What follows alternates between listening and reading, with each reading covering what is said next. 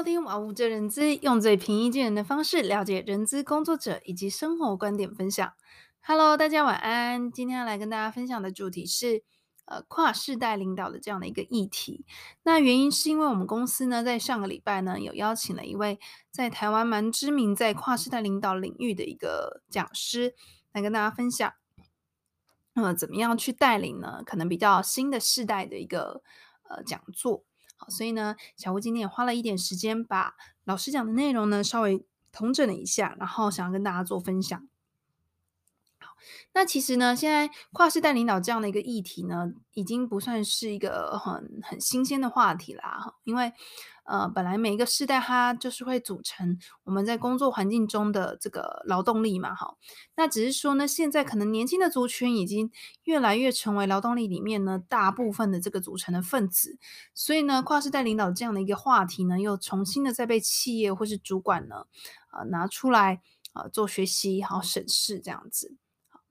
那其实每一个世代呢，它会有不同的特质展现啊，根基都是源自于家庭教育的方式。接着便是呃，这个大环境下面的一个环境，造成每一个世代对于人生所需追求的一些价值观，哦，就会有一些落差。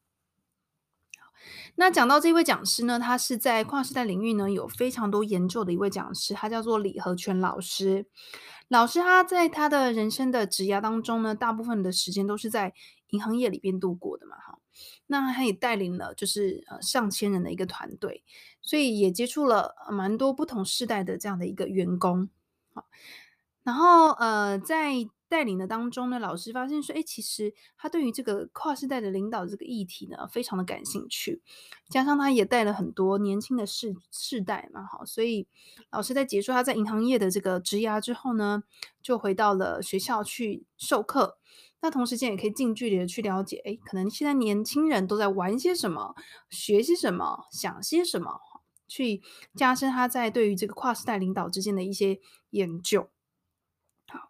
那老师呢，他研究出来的一个呃观察或者说比喻的话呢，他是将现在呢主要职场上的这个劳动族群呢，主要用两种动物去形容，一种就是狗，好，一种就是猫，所以呢就是犬世代跟猫世代。的两种世代去形容现在呢，大部分的这个职场上的劳动力的组成。好，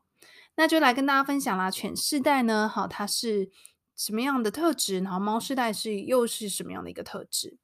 好，全世代呢，泛指一九五零年到一九八六年出生的人，哈，大概是现在三十六岁以上的这个工作者，哈，这样的一个族群呢，它其实是比较以团队为重的族群，老师呢称这个世代叫做 Generation We，哈，是比较重视我们的一个团队。那会以一九八六年呢作为分界，是因为当时候大概是台湾呃在解严时期，哈，民国七十六年解严的时候，所以整个的这个社会的氛围啊就有蛮大的一个变化，民主的思想呢也变得比较开放。好，在戒严时期，可能就很多很严谨的这样的一个规范嘛，好，然后为国奉献啊等等的这样的一个氛围，在解严之后就慢慢的去稀释了。所以苦过了那样的一个比较辛苦的年代之后呢，解严之后，父母就会希望说孩子能够呃供应孩子更好的一个生活环境，然后不要让他太吃太多的苦啊等等的，好的这样的一个文化思想呢，就慢慢的成型。好，所以在解严前的这一群。犬世代呢，普遍有的特质就是以工作为重，好，然后对组织的忠诚度也比较高，比较不会抱怨，好，对于主管的要求也比较逆来顺受，好，重视团队，而且有高度的责任感。那在当时候呢，可能他们的生活目标啊，也是呃，就是为国，呃，就是。有一些奉献嘛，好，然后再就是不外乎就是结婚生子，好，买房，所以大家其实都很甘心的在工作，好，待在同一间公司的时间也会比较久。那如果大家也可以想想看你身旁呢，如果是这个年代的人呢？啊是不是他们在一间公司都待的时间好？我觉得至少五年以上吧。哈，在小吴身旁呢，就蛮多这样的一个同事，年纪比较年长的同事，他在公司的时间可能待超过十年以上。大家可能很难想象，现在在一间公司要能够待上十年以上呢，还真是很不容易的哈。所以有了这些上面这些特征之后呢，老师才会用狗、哈犬这个世代来比喻。通常呢，犬都是比较听话的嘛，好，那忠心啊，然后不太。容易叛逆这样子，所以这是犬世代。而一九八六年代的族之后的族群呢，老师就称为这个族群叫做“猫世代”。那原因也是因为刚刚有跟大家分享，就是在解严之后，整体的思想也会比较开放，然后接触到的文化资讯也相当的丰富。个人有个人的思想呢，就开始萌芽。那越接近后面一点的世代呢，碰上了网际网络的普及啊，好，一九九八年 Google 成立，二零零四年公开上市。然后呢，二零零四年脸书也诞生，接着二零零七年第一支 iPhone 的诞生，大概就注定这个年轻的世代 就应该大概回不去之前那种犬世代的特质了哈。好，我自己还记得呢，就是大概呃在高中时期的时候，有点暴露出我自己的年纪。好，每个同学其实都有办脸书的账号嘛，然后开始贴文啊，然后看刷大家的这些生活的一些事情嘛。那 iPhone 诞生之后，更不用说了，仿佛有了世界就有了全世界哈，就是呃有有了手机就有了全世界，因为你可能在一个地方，你就可以呃知道很多地方的事情嘛哈，然后你也不需要出远门哈，能知天下事哈，所以科技的诞生呢，就对于这个后面的这群世代呢，改变算是非常的深远了哈。所以呢，因着环境的改变，这一群猫世代呢，它拥有的特质可能就是比较以自我为中心。然后自我实现的这个重要性是大于组织的目标，而且它相当注重呢自由这件事情。比起犬世代呢，好，猫世代宁可准时上下班，好，也不想要升迁当主管，还累得半死，好，对不对？好，对于成功的追求呢，也非常的讲求效率，没有办法像犬世代那种哦，我我卡顾的就是立业啊这种想法哈，比较重视个人的成就，哈，相较于狗的特质呢，新世代呢。比较有猫的特性，可能有点高傲，哈，点重视自我，忠诚度也没有那么的高。好，所以呢，大家可以想想看，如果你是猫世代的话，你有没有这些特质？哈，那如果你是犬世代的话，你觉得猫世代是不是也有这些特质呢？好，好，因着这些背景呢，老师就分享了哦，可能现在猫世代呢，他们有五大的特质，也就是这些特质呢，是让职场上现在可能犬世代的主管在管理上有遇到的一些问题。我想小吴就同整的这五个 F 呢，来跟大家分享哈。如果你是主管的话，也可以想想看，你在管理的团队呢，是不是也遇上了这样的问题？那如果你是猫的话呢，你就可以想，哎，对，是不是我也有这些特质，让我主管很伤脑筋？好，好，第一个特质呢，feeling，好，就是 feel 感觉。猫世代非常重视呢，在工作中的感觉，哈，整体的工作的氛围好不好？好，包含呢，有没有一个。鼓励正向的环境，有没有主管有没有给予及时的赞美啊？这些都会是让他们感觉好不好的一个原因哦。啊，因为加上犬世代可能比较不善于给予赞美哈，因为他们会觉得说你把事情做好是应该的嘛哈。然后猫世代呢，可能就会觉得说，诶，我表现好的地方应该就要被主管看见，应该就要被赞美吧？就会造造成这个想法上有一些落差。好在就是猫世代呢，他会希望说他在他的工作上面他是能够成长、学到新的技能的啊。如果一直重复做一件同样的事情，他可能会觉得很厌倦。所以呢，大家会发现说，诶，猫世代可能他在一个地方哈，他不只是重视可能跟团队的感觉哈，还重视这个工作的环境。好，很多的时候呢，他可能因为感觉不好这件事情，他们就会选择离开，去寻找一个可能他们觉得。更适合他们的一个工作环境，所以感觉这件事情呢，在猫世代里面是非常出吃重的一个元素。好，那第二个呢，future 好，未来性好，因为现在的资讯量呢，其实非常的多，好，选择比起以前也很多，所以呢，猫世代很多时候比较不太知道说我要怎么去做选择，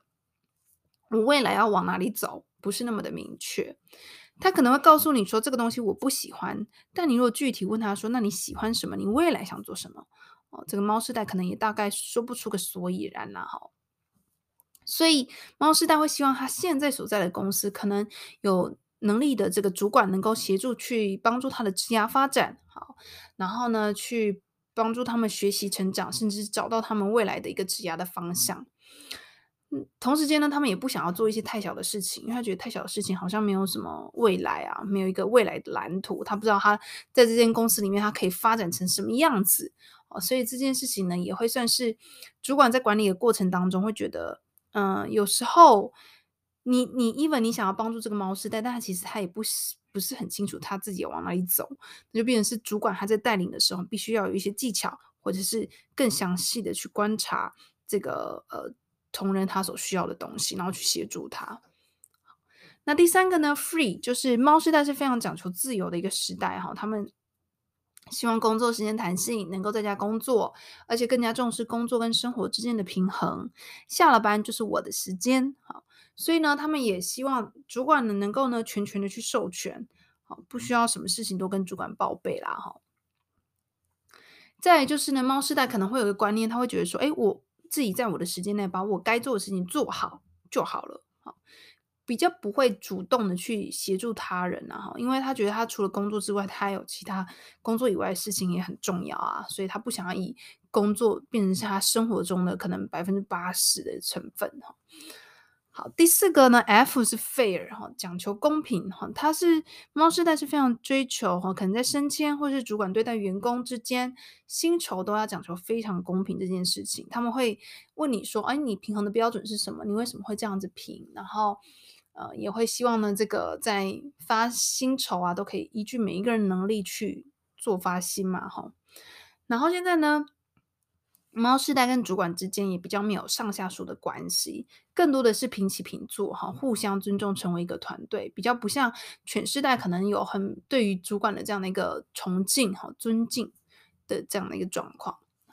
好，第五个呢叫 fast，啊就是拜科技所赐啊。猫世代做什么事情都要讲求效率嘛，哈，所以其实很多的事情上，可能在恒心毅力上呢，都比较因为短期看不到成成效，就会比较容易放弃啦，哈。然后做事情也比较喜欢有途径，或是别人告诉我可能有效率的方法是什么，就讲求速度去达成他们想要的目标，或所谓的成功。好，所以呢，这五个 F 呢，是不是就跟这个全世代很不一样啊，哈，因为过往全世代可能有比较多的责任义务，呃，即使心情不美丽，为了赚钱，可能你还是要咬牙撑过嘛，哈。那全世代，呃，全世代的这个升迁，往往也都比较看主管的一个主观的意识嘛，然后主管的命令也比较没有办法去做太多的反驳，好，所以比起猫世代就比较没有那么多的平起平坐。自由啊，哈，甚至还是期待主管能够 帮自己的职涯，嗯，成长学习这件事情，我觉得在全世代是真的比较不容易看见的哈。那再来呢，犬世代的普遍抗压性跟毅力恒心呢，我觉得的确是比猫世代来的更多啦哈，因为他们心中崇敬的对象可能是像王永庆、哈郭台铭这些比较早期的长辈嘛。那些长辈呢，哪个不是吃尽苦头才历经辛苦才有如此成功的企业？所以。猫世代在领导，呃，这个犬世代在领导猫世代过程当中呢，就会觉得说，哎，为什么好像就觉得猫世代很跳，好没有办法按部就班，好成功哪有那么容易达成的？好，我叫你去做这件事情你就做啊，问那么多干什么？好，现在的员工呢，好，甚至是根本也不想要升迁，只想每天准时上下班，对工作也都没有什么太大的动机。那离职原因呢？可能就说哦，感觉这跟这间公司的企业好没有那么吻合等等的问题，相信全世代的主管应该都不会觉得陌生吧？好，那我们简短约后呢，我们继续回到节目当中。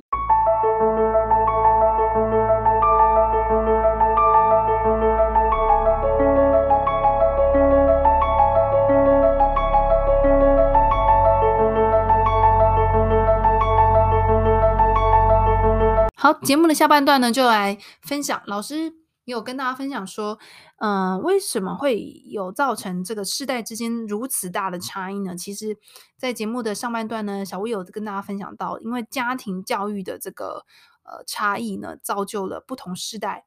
呃很大不一样的特质哈。现在我们的教育可能就是讲求爱的教育啊，好，从小就要尊重孩子的想法啊，好。尊重呢是需要的，但是如果是放纵哈，那可能就是又是另外一种层次了哈。那再来，因为呢现在可能少子化，父母亲都不想要让孩子吃苦嘛，哈，没就非常的呵护，从小就给孩子用好的、吃好的、住好的，哈，衣食无缺，还有很多的娱乐，哈，就容易让孩子们没有就是不懂得珍惜，因为他得到这些一。东西他都没有付出什么东西去获得嘛，好，他就觉得说这些东西他应得的，好，也比较没有那种权利义务的一个平衡的观念，好，就不用完成义务，他也可以得到他想要的。如果连在家里都是这样子，哈，我们怎么样去期待这群孩子呢？进到职场后会乖乖的变成全世代希望的那个样子呢？哈，如果在家呢，就跟你能够跟父母平起平坐，好，在职场上他为什么要特别尊重主管呢？所以，呃，老师有听到说，其实这个变化呢，都是源自于一些比较根深蒂固的家庭教育环境哈所造成的。所以，老师也鼓励呢，这个全世代呢，也是要去多了解这些猫世代在想什么，然后尽可能的去符合他们的需求跟想要。好，那再就是小屋分享我自己的一些想法了哈。其实上完老师这两天的课程呢，我觉得不管是哪一个世代的人都应该要彼此的去。了解、学习跟成长，然后看见对方所需要的东西。猫世代也要去了解犬世代，犬世代也要去了解猫世代。好，那我自己本身是猫世代的人，然后所以关于老师所叙述的几个猫世代的特质，我其实是嗯蛮认同的。首先，我们的确非常注重感觉这件事情啊，在工作环境里面的一个团队氛围啊，好，跟主管一些相处的关系。好，再来就是我们可能会认为说，呃，主管他能够成为主管，就是因为他懂得领导团队，引导团队成员可能往更好的职涯去发展，好，成长跟学习。那同时间呢，我们也希望主管能够清楚的去沟通他对于我们的期待嘛，还有目标。以及我们在每一个任务上可以学习的事项，这些我觉得都是猫世代我们所期待的，我们希望我们可以可以在主管的身上看到的事情。好，但呢，进了职场之后呢，我认为与其去期待别人改变，不容从不如呢从自身的调整开始做起。哈，我们必须要先认清楚一个事实，就是说在现实当中，一切都不会这么的美好。好，我们现在在工作职场上面，可能犬世代还是大多是主主管的这个阶层的，所以当我们认清说，这些人之所以能够成为主管，有一些是因为他工作能力强，好，不一定呢，每一位主管他都拥有一些领导的特质跟能力，再加上呢，领导这件事情呢，通常都是当上主管之后才会开始学学习的，所以呃，我觉得我们应该要拿掉对。主管那种很完美无瑕的想象，然后再者呢，嗯、呃，我认为猫世代也是应该要学会去如何去探索自己的人生哈，不能将这个职涯的发展跟期待通通的放在主管和公司的身上哈，因为学习这件事情呢，永远都是自己的事情。好，那再来呢，现在可能大家会看到很多新创公司的呃成功是多么的快速哈，但是会被提出的这些成功的案例。它毕竟都是少数，好，所有失败的案例呢，可能都在背后那些我们永远也看不到、数不清的地方。那现在有了科技的这个加持，或许呢，我们在成功的途呃途中，可以找到一些更好、更有效率的工具。但我相信呢，成功它势必一定要有一定的坚持跟反复，你才能够达到。那再来就是，呃，刚刚有跟大家分享，就是说，我觉得猫世代也是要去了解犬世代的一个特质啦，哈，因为毕竟现在还是蛮多的主管阶层是属于这个这个世代里面的人，好，所以呢，我们怎么样去学习，在自己能够接受的一个范围内，好，去定时的去回报自己的工作任务，然后对主管一定要持有一定的一些尊重，并且在能够改变的范围之内呢，尽力去争取自己想做的事情。等到哪一天我们真的成为啊这个上方的那一层主管的时候，好，我们再来成为自己心目中就是理想的那样的一个主管。哈，既然我们现在会这样的去期待我们的主管，那未来当我们在这个位置上的时候，我们要有能力去给予下面的啊部署这些我们理想中的一个样式嘛。哈，所以期待别人呢，不如靠自己。哈，如果当我们能够同时搞定呢这个。犬猫两个世代的时候呢，我相信呢，那才是真正厉害的人。好，如果大家喜欢今天的节目呢，也别忘了订阅，同时也可以透过 Instagram 留言给我，C H E N Y I 点 W U 点七。如果你是用 Apple Podcast，也别忘了给我五颗星哦。欢迎分享节目给你身旁的好友。那今天的分享就到这里，拜拜。